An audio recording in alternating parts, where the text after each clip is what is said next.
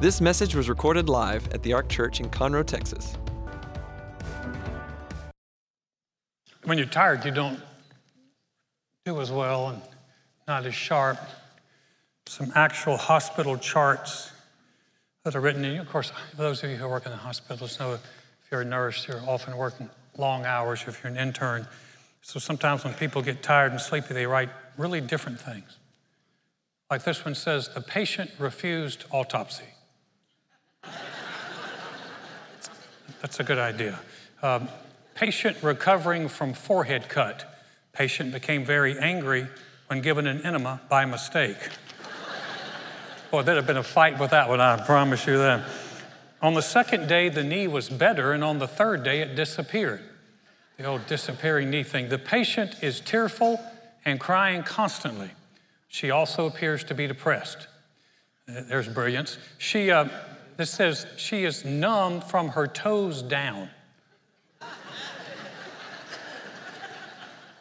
this one says, while in ER, she was examined, x rated, and sent home. Rectal examination revealed a normal sized thyroid. well, that's a different route, isn't it? she stated she'd been constipated for most of her life until she got a divorce. And then the last one is patient has two teenage children, but no other abnormalities. So when you're, when you're tired, you're not yourself when you're tired and weary, but the thing about it is we all get tired, we all get weary. And so what, what do you do when? So I want to do a series called When tonight. This morning I want to talk about the when. When do you, what happens when you feel weary in life? Now things can, it's not an if, it's, it's when. Things can, you go through difficult times. If you go, as a family, as an individual, you can go through difficult times and, and you know that can wear you down. And that's not just the difficult times, just the regular grind of life can wear you down. You know, I, I, Joy and I laugh about Hallmark when we watch it because in Hallmark, you ever notice no one ever really works a real job? And you never see them like laying around in their, you know, sweatpants and just chilling or just paying bills or exhausted or no, they always look really beautiful and perky. And Joy says they wake up with their makeup on and they're, they're amazing. And so that's Hallmark. That's not real life. Real life is there's just a routine to it. And sometimes that grind can absolutely wear you down.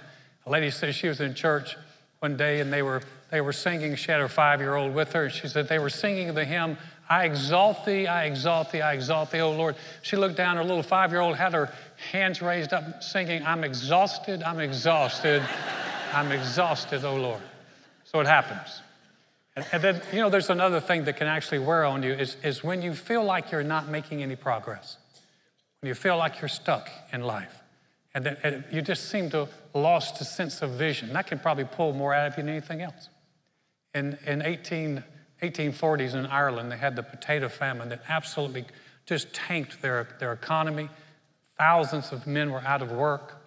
And the British, not knowing what to do, decided that they wanted to give them something to do. And so, because the economy wasn't provided, they developed these work plans. And they put men to work building roads. And at first, these Irishmen were so excited to be building roads. They were singing, they were working with enthusiasm. They weren't making much money, but they were doing something.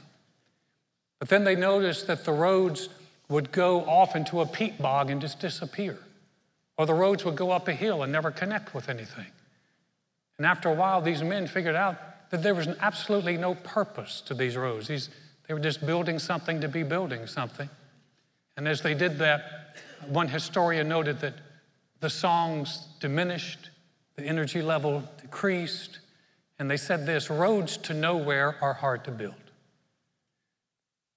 Our Heavenly Father, who made us, our Creator, He knows about life, He's the inventor of life. And so He understands that we can go through some of these times. And so He gives us some solutions about what to do when we get weary. In Hebrews it says, Therefore, do not cast away your confidence, which has great reward, for you have need of endurance, so that after you've done the will of God, you may receive the promise. Now, this was written to uh, believers who at that time were going, undergoing a lot of cultural pressure. Uh, they were getting pressure from these are, these are typically Jewish believers who had received Jesus as their Messiah.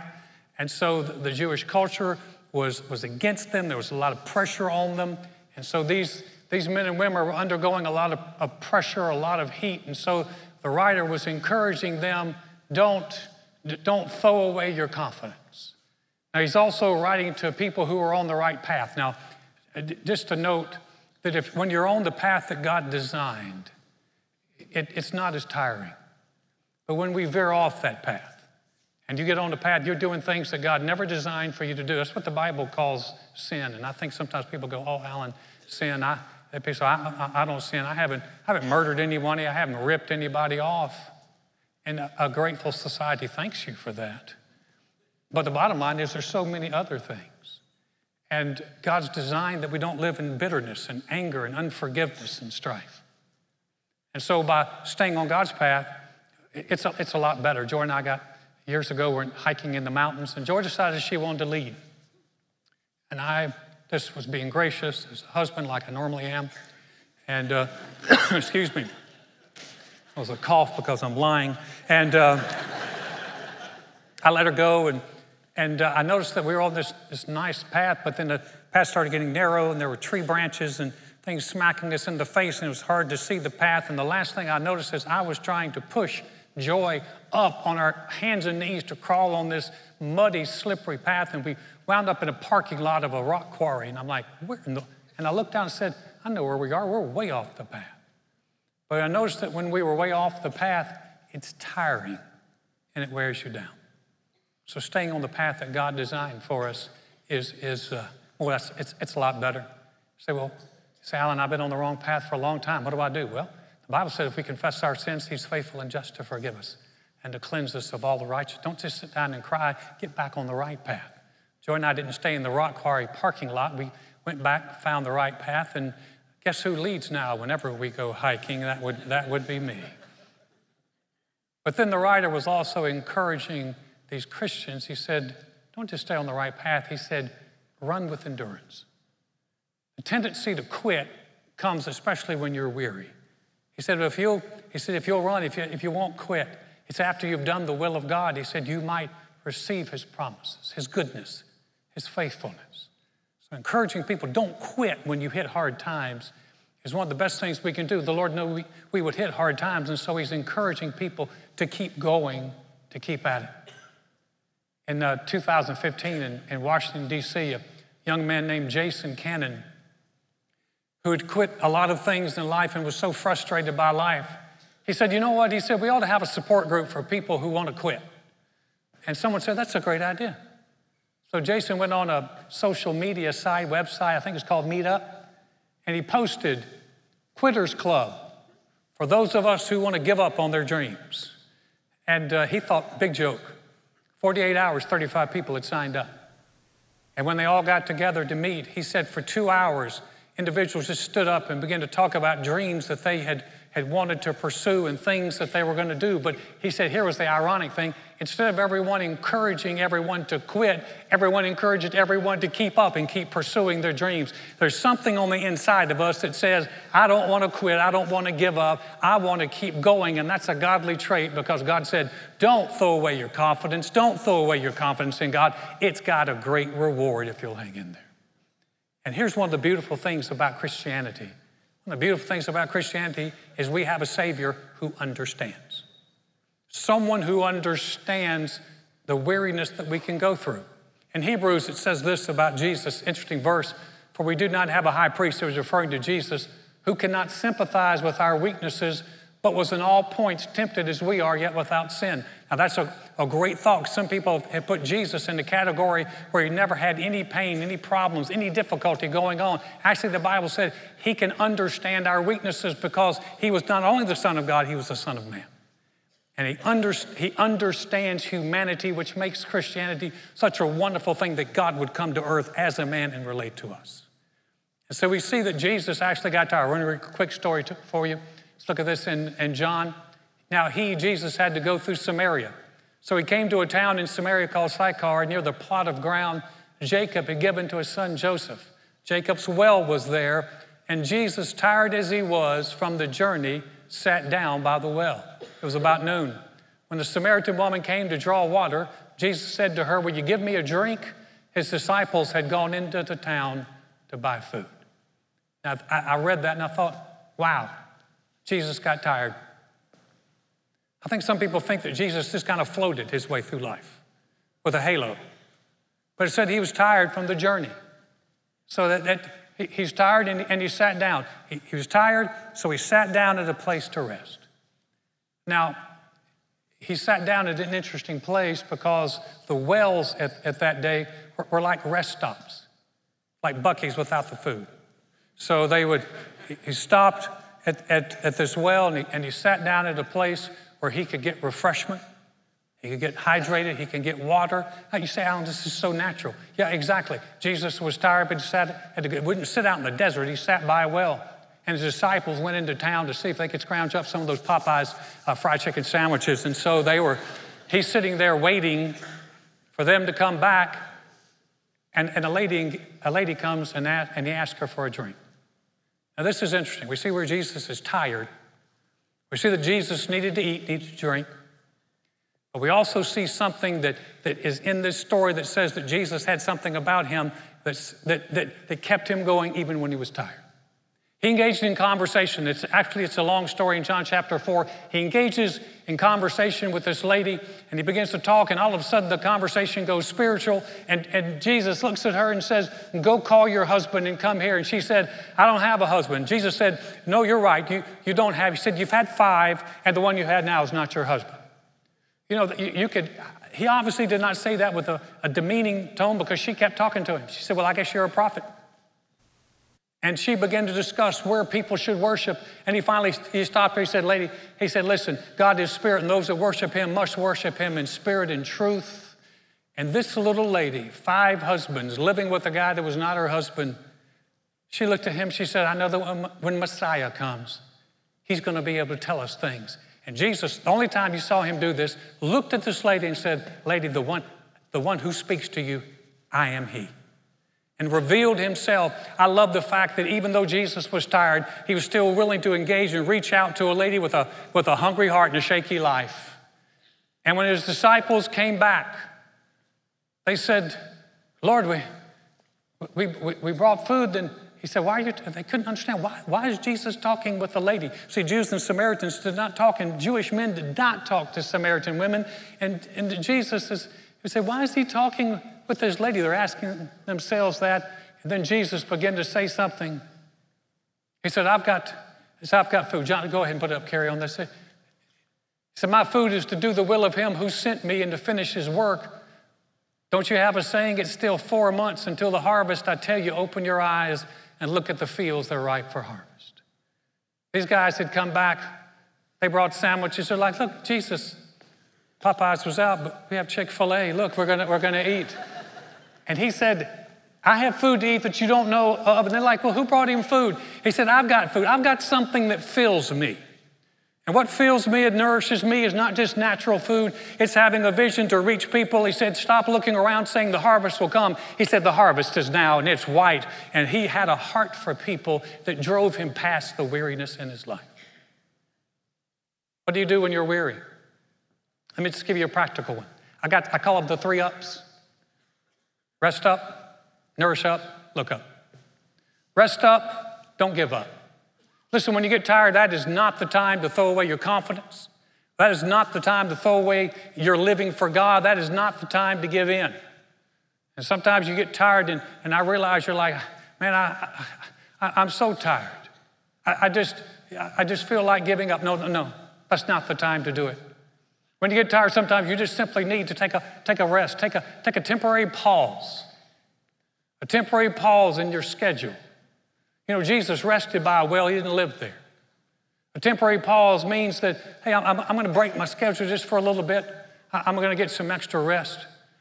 I, uh, I had a boss, my very first boss, when I worked for Wrangler Jeans.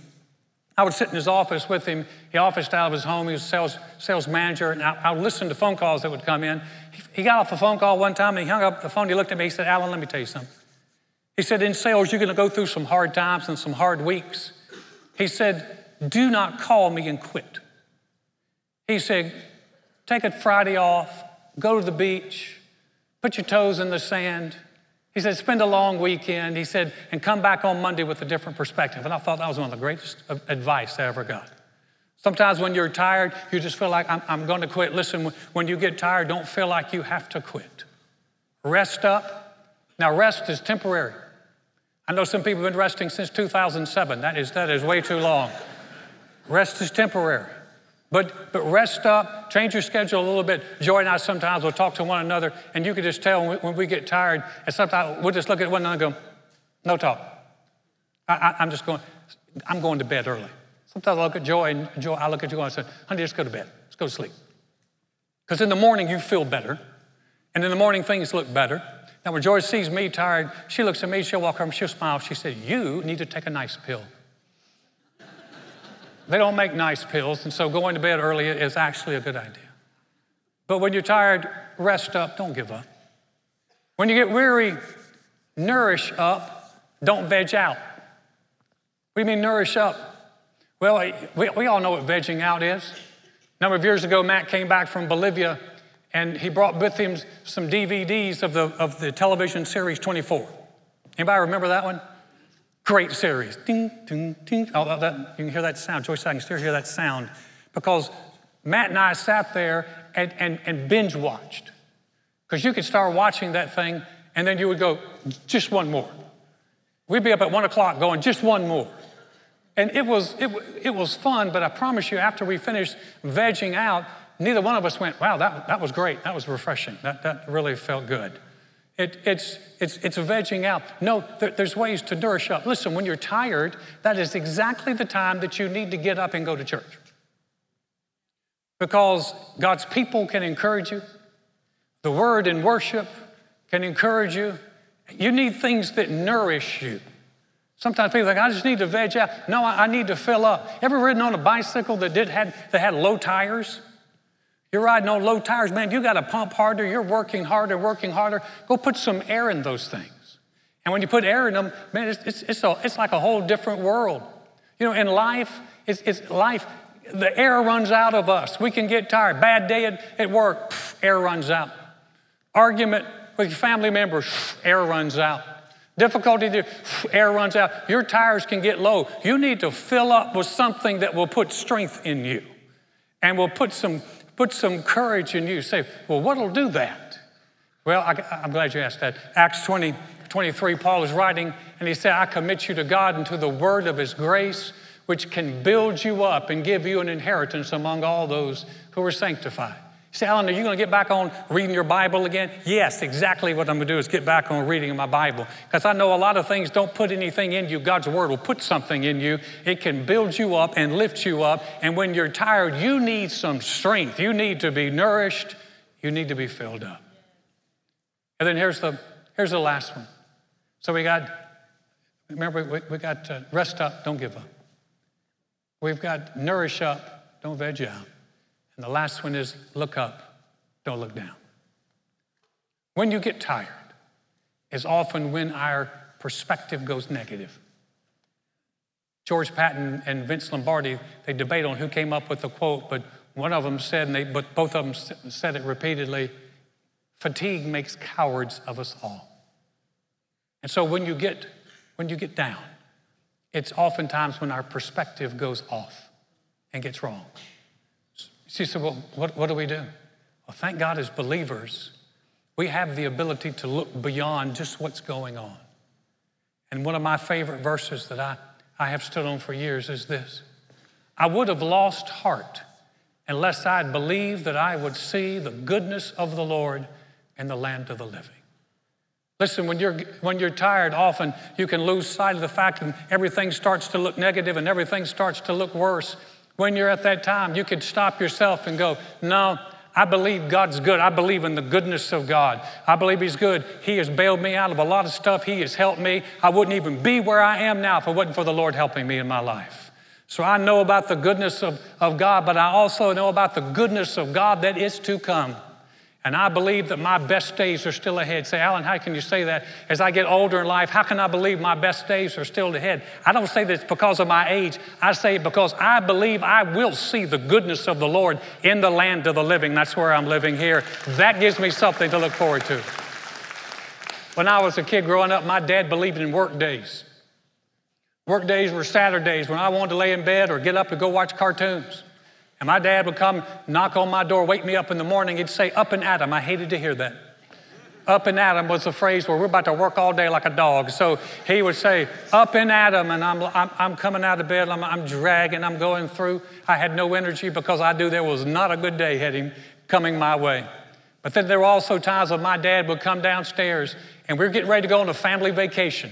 And he would knock on the door, but he didn't have to say up and Adam. I was up already. I was ready to go because I knew there was something good coming. I knew there was something better up ahead. When you believe something better is coming, it can lift you. And even though you feel weary on the inside, you're like, I believe my best days are ahead.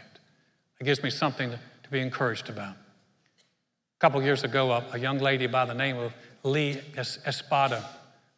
Lee Espada was a 12 year old student in New York, and she was getting ready to enter a 5K run, kind of a fun family run. Now, 5K is, is 3.1 miles. And Lee, she, uh, she was a little concerned that she was going to be late, so her mom was parking the car, and Lee ran ahead. And she got in with the group, and the gun sounded, and she took off, but Lee had gotten in with the wrong group. And instead of being in a 5K, she was in a half marathon, 13.1 miles. Lee said she knew something was up after about mile four.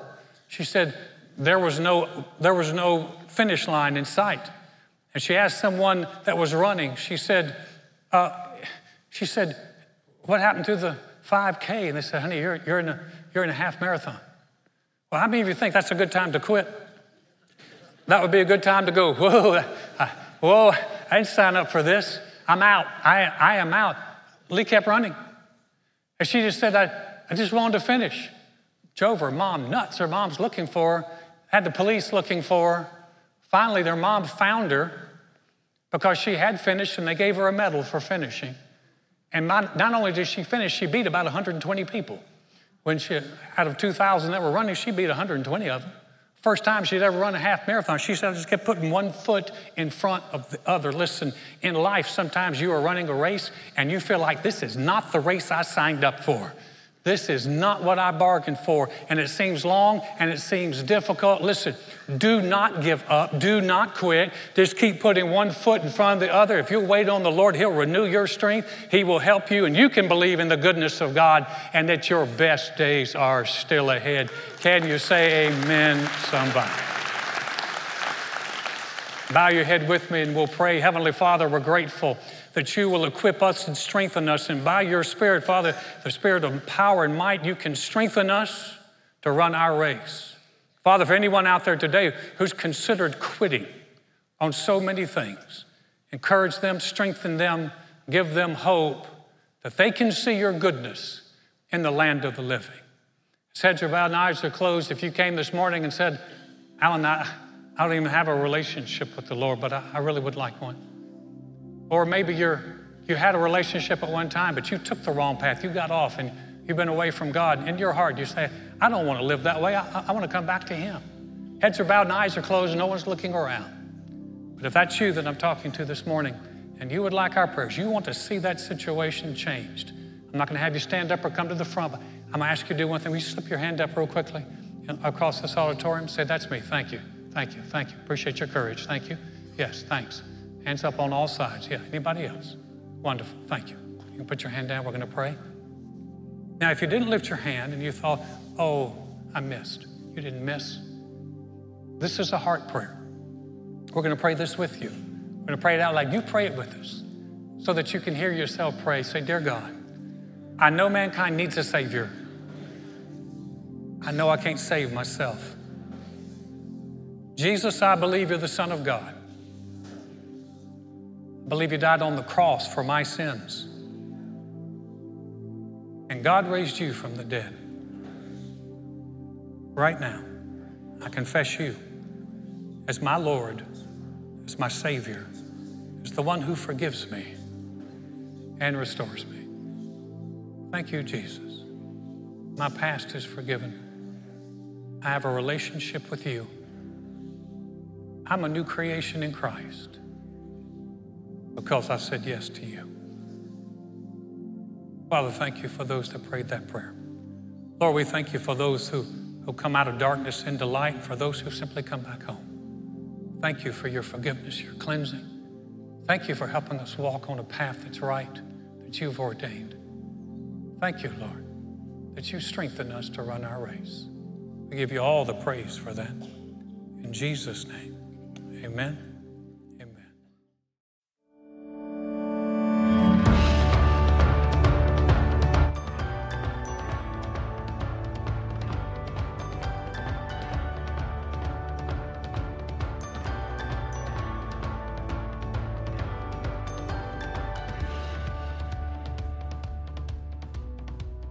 Thanks for listening to this message. For more about the Ark, visit thearkchurch.com.